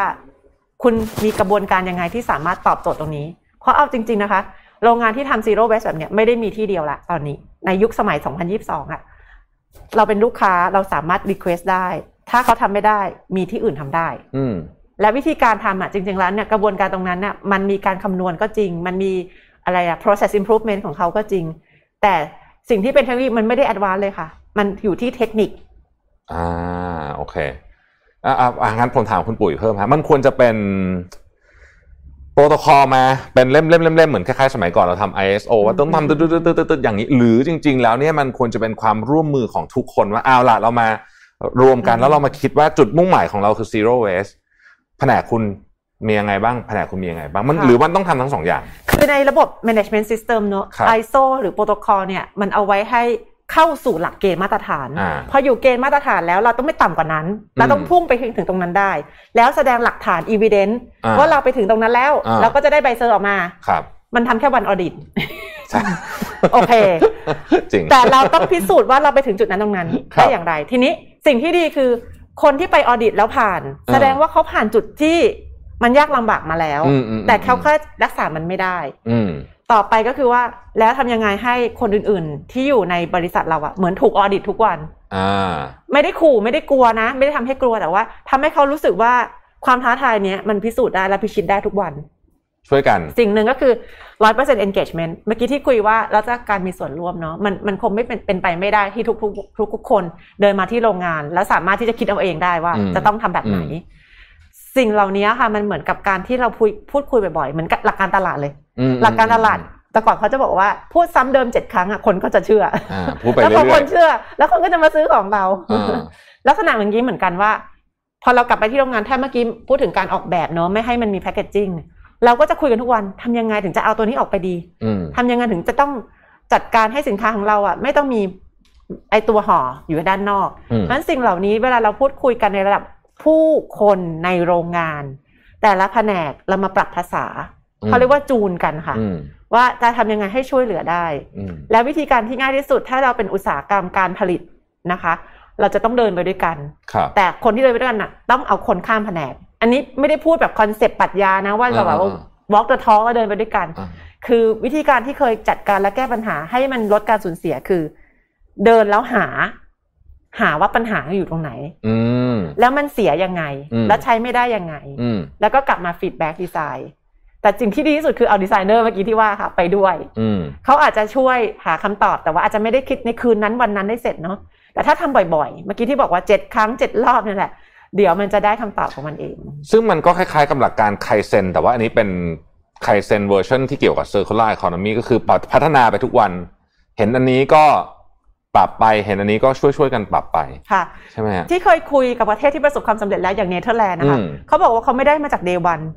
เขามาได้เมื่อสามสิบปีที่แล้วเขาบอกว่านี่ journey ที่เขาทำเนี่ยเขาไม่ได้ได้เมื่อห้าปีที่แล้วนะเขาทำมาสามสิบปีจนถึงมันมีวันนี้อืมแล้ว 30 ปีนี้คือหนึ่งอายุขัยของ generation ที่เขาบอกว่าตั้งแต่เล็กจนโตอะค่ะ เขาถึงได้จุดนี้ในวันนี้อืมซึ่งตอนนี้เนี่ย 25%ของเนเธอร์แลนด์เนี่ยรีไซเคิลได้แล้วอ่าแล้วเขา tar get ว่าภายในปี 2030 ประเทศเนเธอร์แลนด์ทั้งประเทศ 50%จะต้องไม่มีขยะอืมอะ มีอีกคำถามหนึ่งฮะเอ่อสมมุติว่ากระบวนการที่เราทำเสร็จแล้วอะต้นทุนมันแพงขึ้นอืมอ่าซัมฮาวมันแบบ มันมันทำให้ของมันแพงขึ้นอืมอืมจะทำยังไงให้ลูกค้า ยอมซื้อว่างั้นเถอะอย่างนี้แหละฮะตรงไปตเอารงงี้มาการตลาดช่วยได้อ่าอันนี้โอเคพูดพูดจากใจเลยว่าอืมเรามีการสำรวจนะคะฮะว่ากลุ่มคนอ่า Gen Z โดยเฉพาะแล้วกันอ่าเขามีความต้องการอืมเพียงแต่ว่าเราต้องเอา product เราอะที่ราคาสูงขึ้นตรงเนี้ยอืมไปหาคนคนเนี้ยให้เจอออ่ามีตลาดอยู่ และตลาดนี้กำลังโตขึ้น อืมเพราะวัยเขาโตขึ้นวัยเขาโตขึ้นกำลังซื้อเยอะขึ้น กำลังซื้ออาจจะไม่ใช่ปีนี้ที่เป็นปีทองของเราที่จะขายของได้นะ อย่าโอเคอย่าใจร้อนครับเพราะว่าของที่ดีเนี่ยบางทีเนี่ย ปีนี้ปาดเหงื่อหน่อยมันมันมันต้องรอเวลานิดนึงอืมมันเหมือน incubate อะแหละแต่อืมว่าคนใน one generation ที่อะสมมติตอนนี้เขาอยู่มัธยมอืมอีกสามปีเขาอยู่มหาลัย อีกสี่ปีเขามาเป็นวัยทำงานอืมอืมมันใช้เวลาประมาณนั้นอะอะสมมติไม่ต้องยาวนานมากพี่ว่าอีกประมาณสี่ปีเนี่ยอืมสินค้า ไม่ได้ดูที่ราคาต่อไปแล้วอ่าเขาดูที่มาของสินค้าอืมเขาไม่ได้อ่านแค่ฉลากนะเขารู้อืม story ของบริษัทคุณด้วยอืมอืมและที่ดีตอนนี้นะคะ เรามีตราสัญลักษณ์สินค้าที่เป็น circular mark ครั้งแรกในประเทศไทยอ่าเรา circular launch mark แล้วเพราะฉะนั้นการที่ได้ตราสัญลักษณ์ตรงนี้อาจจะเป็นตัวหนึ่งก็ได้ว่า สมมติว่าคุณไปดูของสินค้าบน shelf เหมือนกันใช่ไหมครับราคาต่างกัน 5 บาท 10 บาทอืม ซื้อของแบบไหนดีอืมถ้าของของเราอะค่ะ โลโก้ของเราฉลากของเราอะมีแปะว่า circular อยู่ครับเจ้าเดียวอ๋อคุณจะซื้อไหมขอขอยังไงครับ circular markอ่าเดี๋ยวจะเล่าให้ฟังนะคะ circular mark เนี่ยใช้มาตรฐานเมื่อกี้ที่บอกว่าเป็น ISO หรืออย่างเงี้ยเป็นอืม management อืม system อืมที่ประเทศไทยเนี่ยเราได้มาจากสมอครับเราเอาไปยื่นค่ะ ที่สถาบันสิ่งแวดล้อมไทย สถาบันสิ่งแวดล้อมไทยอืมอ่าในนั้นเนี่ยจะมี list ให้เลยว่าคุณอยากจะยื่นยื่นออกมาเนี่ยอ่ายื่นสินค้าเนี่ยประเภทใดอืมแต่ฉลากเนี่ยจะให้ตาม สินค้านะคะเขาไม่ได้ให้ตามแบรนด์หนึ่งแบรนด์อาจจะมี item ของสินค้าเป็นร้อยครับเขาให้เรายื่นทีละตัวอืมเพราะว่าต้องพิสูจน์ให้ได้ค่ะว่าสินค้าตัวนี้เนี่ย คุณอ่าใช้ก็เป็นพลังงานน้อยลง หรือว่าคุณใช้วัสดุวัตถุดิบที่เป็นหมุนเวียนเป็นอืมวัตถุดิบเอ่อรอบสองเอามาผลิตอย่างเงี้ยเป็นต้นอืมค่ะครับ มี comment ฮะ คุณนิติภาบอกว่าอยากให้หลาย ๆ บริษัททำเซอร์คูลาร์ c o ค o m y กันอย่างจริงจัง ไม่ใช่ทำเพื่อ marketing เท่านั้นค่ะ คุณปุ๋ยว่าตรงไงเนี้ยครับต้นทุนเมื่อกี้ที่บอกว่า เข้าใจเลยอืมถ้าค่ะปีแรกอะ ยังขายของไม่ได้ แถมอืมต้นทุนก็แพงขึ้น การที่จะมองเป็นจุดขายณณณโมเมนต์อะ point of time อะไม่รอด มันต้องอาศัยความอึด เพราะว่าฉะนั้นมันจะมีวิธีหนึ่งนะคะ ถ้าหากว่าเราหากันให้เจอคือหาคนที่จะซื้อของของเราเนี่ย marketing เนี่ยไม่ได้ทำแบบ market sharing ที่ต้องได้ mass ถูกไหมคะอืมแต่มันมี niche ครับ คนที่ชอบและอยากจะซื้อเหมือนอาหารออร์แกนิกอะจะมีกลุ่มเลย ไปหาคลับนั้นให้เจอ อ่าแปลกครับมิทันจุลมูลอาจจะเปิดคลับนี้เองเลยก็ได้นะอืมแล้วเราก็พยายาม pool คนที่สนใจอะมาอยู่ใน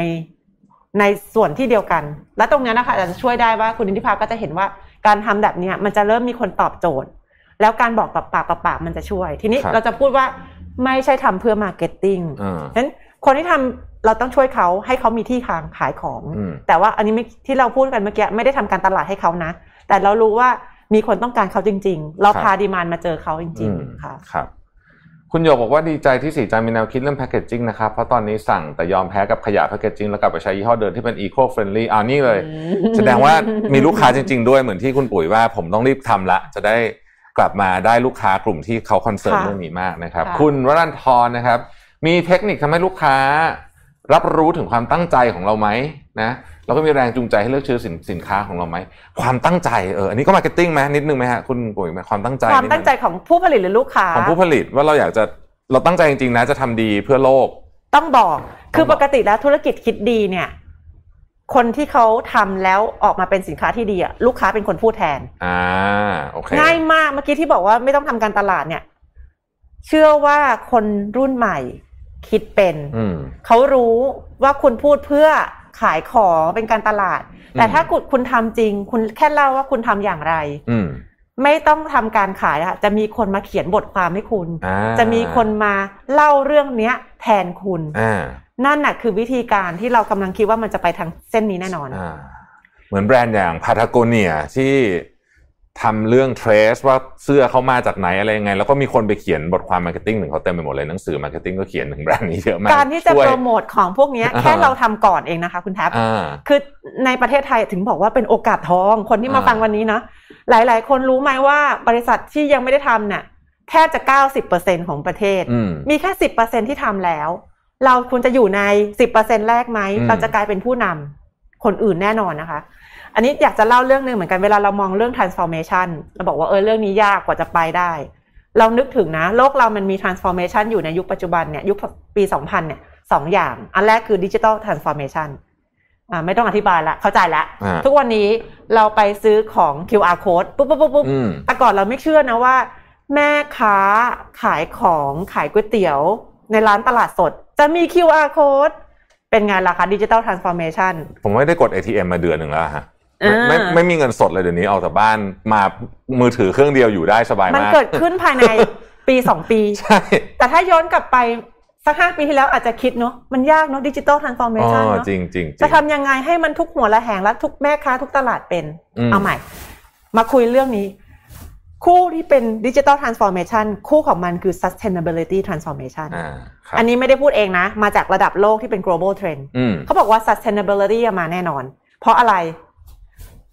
แก๊สแพง น้ำมันแพงอืมทรัพยากรหมดไป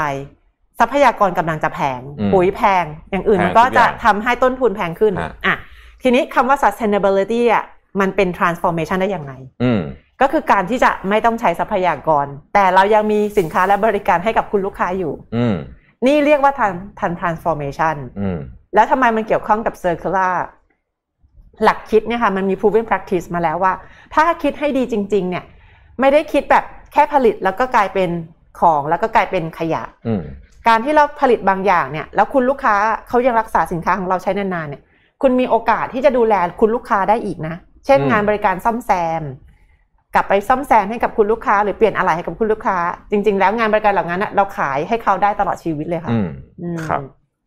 อามีท่านนี้ถามครับ บอกว่าอยากให้คุณปุ๋ยแชร์เรื่องแนวคิด voluntary EPR ให้เพื่อนๆฟังด้วยค่ะเพราะคิดว่าค่อนข้างจะ impact กับสิ่งแวดล้อมในวงกว้าง มันเป็นเรื่องของการขยายความรับผิดรับชอบของผู้ผลิตอืมที่จะรับผลิต เดี๋ยวอาจจะให้ทางทีมช่วยเสิร์ชข้อมูลในไทยเพิ่มเติมนะคะว่าครับอ่าการหลัก การที่เป็น EPR เนี่ย มันคือการ extended อืมของผู้ผลิตอืมในการรับผิดชอบอืมแปลว่าอะไร ถ้าหากว่าอุยสามารถผลิตสินค้าออกมาได้แล้วน่ะ ของของเราเวลาส่งมือถึงลูกค้าดีลิเวอร์ถึงลูกค้าเนี่ยมันมีบางอย่างที่ต้องติดไปด้วยคือบรรจุภัณฑ์ห่อพวกเนี้ย เราต้องรับผิดชอบจนกว่ามันจะสูญสลายสลายไปในโลกใบอืนี้มเพราะฉะนั้นการที่เราเห็นว่าสินค้าของเราเนี่ยมันอาจจะมีอายุอันสั้นอืมแต่ห่อหรือบรรจุภัณฑ์อะมันไม่หมดอายุสักทีมันมีอายุยืนยาวอืมแล้วเราจะขยายผลของการรับผิดชอบได้อย่างไร ทีนี้คำว่า volunteer เนี่ยมันคือการให้อาสาออกไปรับผิดชอบ ก็คือการตามออกไปเพื่อให้จะเก็บ หรือว่าอะไรเรียกว่าการเอาของมันกลับมารีไซเคิลด้วยตัวของเราเองอืม สิ่งนี้เนี่ยค่ะคนที่ทำเนี่ยอาจจะมีต้นทุนที่เพิ่มขึ้นครับเพราะว่าอะไรการออกไปขนมันกลับมาบ้านเราอ่าก็คือการไปขนห่อ packaging ขวดพลาสติกของเราอะกลับมาบ้านเราเนี่ยมันเป็น effort อืมที่มันเป็นต้นทุนประมาณสักเกือบห้าเปอร์เซ็นครับของต้นทุนของการผลิตขวด เพราะฉะนั้นคนที่ทำก่อนก็จะดูว่าเราก็อืมมีค่าใช้จ่ายมากกว่าเพื่อนก่อน แต่การแสดงความรับผิดชอบตัวนี้เป็นสปิริตอันหนึงเนาะอืมมันอาจจะได้แบรนด์รอยัลตี้ ค่าการตลาดถามว่าห้าเปอร์เซ็นแพงไหมของสินค้าชิ้นหนึ่ง ก็พอรับได้ ไม่แพงมากแต่ถ้าห้าเปอร์เซ็นตรงนี้แทนที่จะทำการตลาดอืมกลับมาทำเรื่องของความรับผิดรับชอบต่อสังคมอืมสังคมตอนนี้เนาะไม่ว่าจะออนไลน์อะเขารู้ค่ะอืมเขาแยกแยะได้ แล้วคุณจะได้ฐานเสียงของคนในสังคม โดยที่ 5%การตลาดกลายมาเป็น5% effort ในการจัดเก็บสินค้ากลับมารีไซเคิลที่บ้านตัวเองอืมเผลอๆ คุณจะได้ต้นทุนวัตถุดิบที่ถูกลง เพราะคุณเอาของพวกนั้นกลับมาใช้ใหม่ และและตรงเนี้ยมันเลยกลายเป็น voluntary คือ ใครลองก่อนก็จะเจอปัญหาก่อนอืมฉะนั้นคุณก็จะกลายเป็นคนแรก ๆ ที่จะกระจัดอุปสรรคตัวเองอืมเพื่อให้หา solution ใหม่ๆ ให้กับบริษัทตัวเองได้ก่อนอืมเพราะฉะนั้นตอนนี้เนี่ยค่ะประเทศไทยเนี่ยยังไม่ได้บังคับใช้ ตอนนี้ยังมีพรบที่จะไปอยู่ ในการที่จะเปิดเผยให้เกิดการรับผิดรับชอบเนี่ยจะต้องออกมาเป็นกฤษฎีกา แล้วก็เอ่อมีการตีความ ประชาพิจารณ์ครับแล้วก็ให้ออกมาเป็นกฎหมายอืมกระบวนการอีกนานอืมกำลังคิดว่าถ้าจะมีเนาะเมื่อกี้ที่บอกว่าบริษัทที่สามารถที่จะวอลเนเทตัวเองกันมาก่อนเนี่ยคุณสามารถเขียน recommendation ให้ได้ด้วยนะว่า กฎหมายควรจะออกมาแนวไหนอืมจะไปสุดโต่งเลยไหมให้รับผิดชอบทุกอย่างสิ่ง หรือจะเป็นแค่แอบสอบค่าใช้จ่ายในการจัดเก็บอืมนี่เป็นต้นนะคะครับ ผมเสริมข้อนี้คุณปุ๋ยนิดนึงในฐานะนักการตลาดเนี่ยเราอืมเรามองเห็นความเปลี่ยนแปลงหนึ่งน่าสนใจมากเลยนะในอดีตเนี่ยเอิ่ม บริษัทที่โฆษณาเยอะใช้เอิ่มแคมเปญมาโหฬารยิงแอดเยอะๆเนี่ยก็จะเป็นบริษัทที่ขายของได้เยอะอืมอืมแต่ตอนนี้มันมีความเปลี่ยนไปเรื่องนี้นะฮะตอนนี้เนี่ยลูกค้าอยากซื้อของกับบริษัทที่เขารู้สึกว่าเฮ้ยเขาเชื่อว่าคนนี้แบบเป็นเป็นเป็นคนดีอะว่างั้นเถอะอืมอืมเป็นคนที่ทำดีคิดดี บางบริษัทไม่ได้ใช้งบการตลาดเยอะอืมบางบริษัทแทบไม่ใช้งบการตลาดเลย แต่ว่า voice ที่มันอยู่ในโซเชียลมีเดียเนี่ยซึ่งเขาพูดกันเองเนี่ย impact อาจจะมากกว่า ad ที่บริษัทต่างๆ พยายามจะยิงด้วยกันด้วยซ้ำเพราะว่าในกรณีแบบนี้ก็เช่นเดียวกัน เมื่อกี้ที่บอกว่า sustainability transformation อะมันคือการตลาดข้าม generation นะคุณอืแอฟมอืมอืมมันคือการที่เรา reserve ทรัพยากรโลกสำหรับ next gen อืม next gen คือคนที่อยู่อีก 20 ปีใช่ไหมคะแล้วเขาจะโตขึ้นมา หรืออะอืมใกล้หน่อยก็อีก 10 ปีที่เขาโตขึ้นมาคือคน next gen คุณทำการตลาดไว้แล้วสำหรับอีก 10 ปีในอนาคต เพราะว่าเด็กๆเหล่านั้นนะเขารู้ว่าคุณทำอะไรในวันนี้อืมต่อไปเขาเป็นผู้ใหญ่เขายังจำได้ไงว่าบริษัทนี้เป็นบริษัทแรก ๆที่ทำครับ first impression สำคัญนะคะสำคัญ แล้วนั่นคือการที่ทำให้เกิดเด็ก ๆ เนี่ย royalty ต่ออมแบรนด์แบรนด์หนึ่งครับแล้วกลายเป็นว่าอีก10ปีคุณแทบจะไม่ต้องขายเขาแล้วอ่าเพราะว่ายังไงเขาก็ซื้ออืมเพราะคุณเป็นคนแรก ๆ ค่ะ ที่โดนใจเขาอืมนี่คือการทำ generation close the gap ครับแต่ว่าสิ่งที่ดีคือเรา invest ในวันนี้อืมแล้วเรา saving ค่า marketing ในวันหน้า โอ้ใครได้ฟังวันนี้นี่ถือว่าได้ได้ประโยชน์มากจริง ๆ เลยนะ เพราะว่าอย่างอย่างที่คุณปุ๋ยว่าตอนนี้คนยังยังทำน้อยอืมต้องรีบต้องรีบ เพราะเดี๋ยวถ้าเกิดคนทำเยอะแล้วมันก็จะเต็มไปหมดละอืมนะฮะอืมอืมมาถึงคำถามสุดท้ายของเราครับ แนวทางการสื่อสารที่ชัดเจนเพื่อให้เกิดการวัดผลตามตัวชี้วัดที่เป็นรูปธรรมมากที่สุด ต้องมุ่งเน้นการสื่อสารในรูปแบบใดบ้าง อืม เอาง่ายสุดเลยค่ะ เราเราเองเอ่ออาจจะไม่ใช่ฟอร์มของการสื่อแบบเดิมๆอ่าเมื่อกี้ที่เราพูดถึงดิจิ t a ลทรานส์ฟอร์เมชันเราก็คิดไม่ออกนะว่าจะเป็น QR code ที่ใช่ที่ร้านขายใช่อาหารหน้าบ้านเราที่เป็นอืมเพิงอย่างเงี้ยก็มี QR code ฉะนั้นการสื่อสารเนี่ย มันเป็นเรื่องของสังคมอืมสังคมจะรับรู้ได้วิธีไหนเมื่อกี้ต้องขอขอบคุณนะคะว่า จะให้วัดผลและชี้แจงชี้ได้เนี่ย มันคือการที่สังคมอะรับรู้ได้วิธีอะไรอืม สิ่งหนึ่งที่เป็นเรื่องของ sustainability คืออันดับแรกคือคนในครอบครัวอ่าอันอันนี้อาจจะไม่ต้องไปเปิดตำราใด ๆ เลยนะคะ ให้เรานึกถึงว่าถ้าเราเริ่มจากตัวเราก่อน เราเปลี่ยน แล้วเราก็บอกคนในครอบครัว ครอบครัวเปลี่ยนมันได้สเกลไหมหนึ่งหน่วยละ จริง ๆ แล้วว่าอนาอนาคตเราก็เป็นอย่างนี้เหมือนกันค่ะว่า เวลาเราทำอ่า storytelling เราอาจจะต้องต้องบอกก่อนนะว่าเราเป็นคนทำถ้างั้นลูกค้าไม่รู้อืมพอเราบอกไปปุ๊บลูกค้าเองที่ใช้อะ จะเกิดกลับมาเหมือนคุณเมื่อกี้ค่ะว่าอยากกลับมาซื้อซ้ำการที่กลับมาซื้อซ้ำอะหนึ่งคน ครอบครัวอาจจะมีสามหรือสี่คนก็หนึ่งต่อห้ารวมเป็นทั้งหมดอะนะคะ ประมาณห้าคน มันได้ ripple effect อืมแต่การที่ได้แบรนด์ loyalty กับ sustainability ส่วนใหญ่อะค่ะเขาจะเป็น long term อืมเพราะฉะนั้นการสื่อสารแบบนี้ค่ะมันจะเป็นน้ำซึมซึมซึมเข้าไปอืมฉะนั้นการสื่อสารที่ชัดเจนที่กำลังคิดว่าเป็นไปได้และเป็นเทรนด์ของวันนี้นะคะ คือ social communication ที่ เขา social communicate กันเองอืมคุณจะมีแอปโซเชียลกี่ตัวล่ะอืมไม่ว่าแอปที่คุณจะใช้ไม่ว่าจะเป็นแบรนด์อะไรนะคะ เขาสื่อสารกันช่องนั้น แต่มันจะเกิดไซโค คือการสื่อสารแบบสังคมกลุ่ม ที่ไม่ได้เกิดจากแผนการตลาดที่บริษัทเป็นคนสื่อสารไปหากลุ่มอืมแต่กลุ่มจะสื่อสารกันเองอืมตรงเนี้โซเชียลไซโคตรงเนี้ยค่ะมันจะเป็นคอมมิวนิเคชัน ที่เราเองอาจจะคาดการณ์ไม่ถึงอืมแต่เนื่องจากมันเป็นเรื่อง transformation ครับคนที่ transform ก่อนก็จะสามารถหากลุ่มตลาดตัวเองเจอออืมแล้วกลุ่มตรงนั้นนะคะมันจะเป็น ripple effect มีอีกสิ่งหนึ่งที่อยากจะทิ้งทวนไว้นะคะ คือปี แต่ก่อนเนี้ยเราเคยมาคุยกัน EP แรก ๆ ว่าเออ 2030 ปักหมุดไปที่ 2030อืมขออนุญาตอัปเดตปีนะคะ รายงานล่าสุดของ IPCC report บอกว่าอุณหภูมิของโลกจะสูงขึ้น กลับมาเรื่องแรกที่เราเริ่มต้นกันเลยอืมที่อุณหภูมิ 1.5 องศาเซลเซียสเนี่ยครับ มันไม่ได้เกิดในปี 2030 หรอกอืมมันจะเกิดเร็วกว่านั้นอืมและปีที่คาดการไว้รายงานเมื่อเดือนที่แล้วคือปี 2026 สองอีกสี่ปี อีก4ปีโอ้ถ้ามันเกิดมกราก็คืออีก3ปีอืมของปี 2026ฮะเมื่ออุณหภูมิโลกถึง 1.5 องศา มันจะเกิดภัยพิบัติที่อาหารขาดแคลนน้ำแห้งนึกออกไหมคะ ของราคาแพง sustainability transformation มันจะเหมือนยุคโควิดทุกยุคยุคนี้คือต้องแบบดิจิตอลอยู่ๆมา transform ไปเลยอืมไม่ได้ตั้งใจ ซึ่งตอนนี้ต้องคนทุกคนที่รับฟังอยู่นะคะ จะบอกไว้ก่อนนะว่า climate change การเปลี่ยนแปลงสภาพภูมิอากาศเรารู้ว่ามันจะเกิดไหมรู้แน่นอนเรานี้เรารู้แล้วนะคะ ถ้าเรารู้ว่าโควิดจะเกิดตอนปี 2019 ตอนปี 2018 เราจะไปทำวัคซีนไหมอ่าใช่ทำแน่นอนตอนนี้เรารู้ว่า climate change จะเกิดปี 2030 แล้วมันใกล้เข้ามาเป็น 2026 ตอนนี้คุณจะทำอะไร อืมโอ้เป็นเป็นคำถามที่ดีมากเลยฮะ อันนี้ niche market มากเลยคุณแท็บแล้วก็ลูกค้าหรือก็แฟนคลับของคุณแท็บเนี่ย รู้แล้วนะว่า climate change มันจะเกิดเร็วขึ้นใน IPCC report เขียนไว้แล้วนะคะ ว่าชานเกิดขึ้นแน่นอนอืม1.5 องศาแตะแน่นอน แต่ว่าปีเนี่ยเขา predict ว่า 1.5 มันจะเร็วขึ้นมาเป็น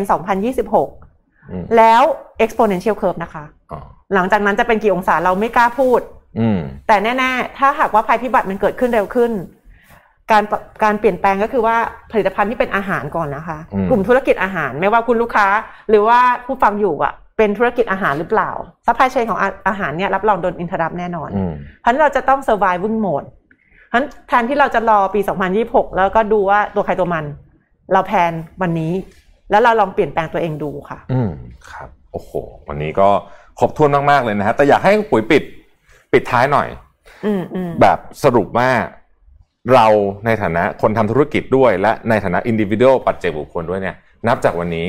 เราควรจะตั้งมั่นทำเรื่องนี้ยังไงดีครับ เชิญครับ ค่ะ อันดับแรกเลยเรามองเรื่องของวิธีคิดอืมเมื่อกี้ยังไม่ได้มีคำถามที่ถามว่าวิธีคิดมันมีวิธีอะไรบ้างนะอืมการทำ circular เนี่ยแต่ก่อนเราบอกว่า reduce reuse ประมาณอารมณ์นี้แหละอืมอืมจริง ๆ มีทั้งหมด 12 R อันนี้อาจจะฝากเป็นการบ้านไว้ด้วยนะ ถ้าเกิดเรามีโอกาสได้เจอกันอีกในอนาคต 12 R เนี่ย มันมีอะไรบ้างในนั้นอืมอยากจะบอกเลยค่ะว่าคือการรีทิงวิธีคิดใหม่เนี่ย มันไม่ได้ง่าย แต่อืมคนที่คิดได้ก่อนก็จะได้โอกาสตรงนั้นก่อนอืมแล้วง่าย ๆ เลยค่ะ การเปลี่ยนแปลงเนี่ย มันไม่ใช่ดูแค่ต้นทุนและผลกำไรอีกต่อไป คุณอาจจะมีกำไรระยะ 1-2 ปีกำไรดีเนาะขายของได้ดีติดตลาดลูกค้า แต่ระยะยาวคุณไม่มีของไปขายเขามันก็คือล่มสลายเหมือนกันอืมแต่จะดีกว่าไหมหากว่าต้นทุนอาจจะไม่ได้ไม่ได้ต่ำกว่าเดิมมาก ต่ำกว่าเดิมนิดนึง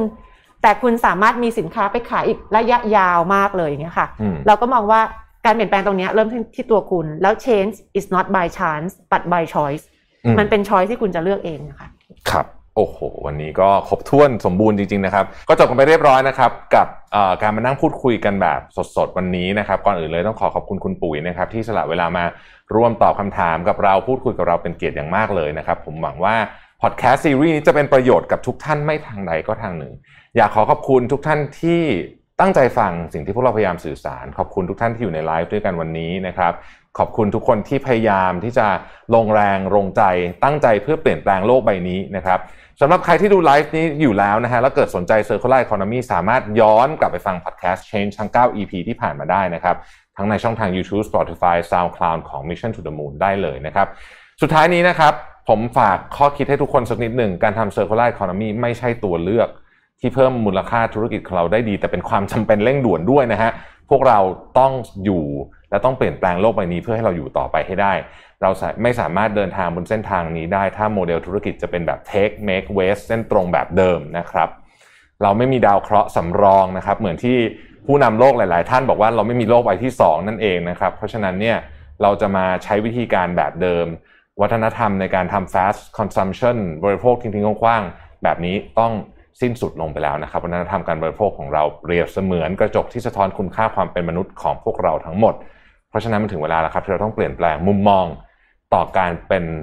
สาธารณชนเป็นคนของโลกใหม่ และปลูกสิทธิจิตสำนึกให้ให้เรานะฮะได้ประยุกต์การใช้เศรษฐกิจหมุนเวียน เพราะมันคือชีวิต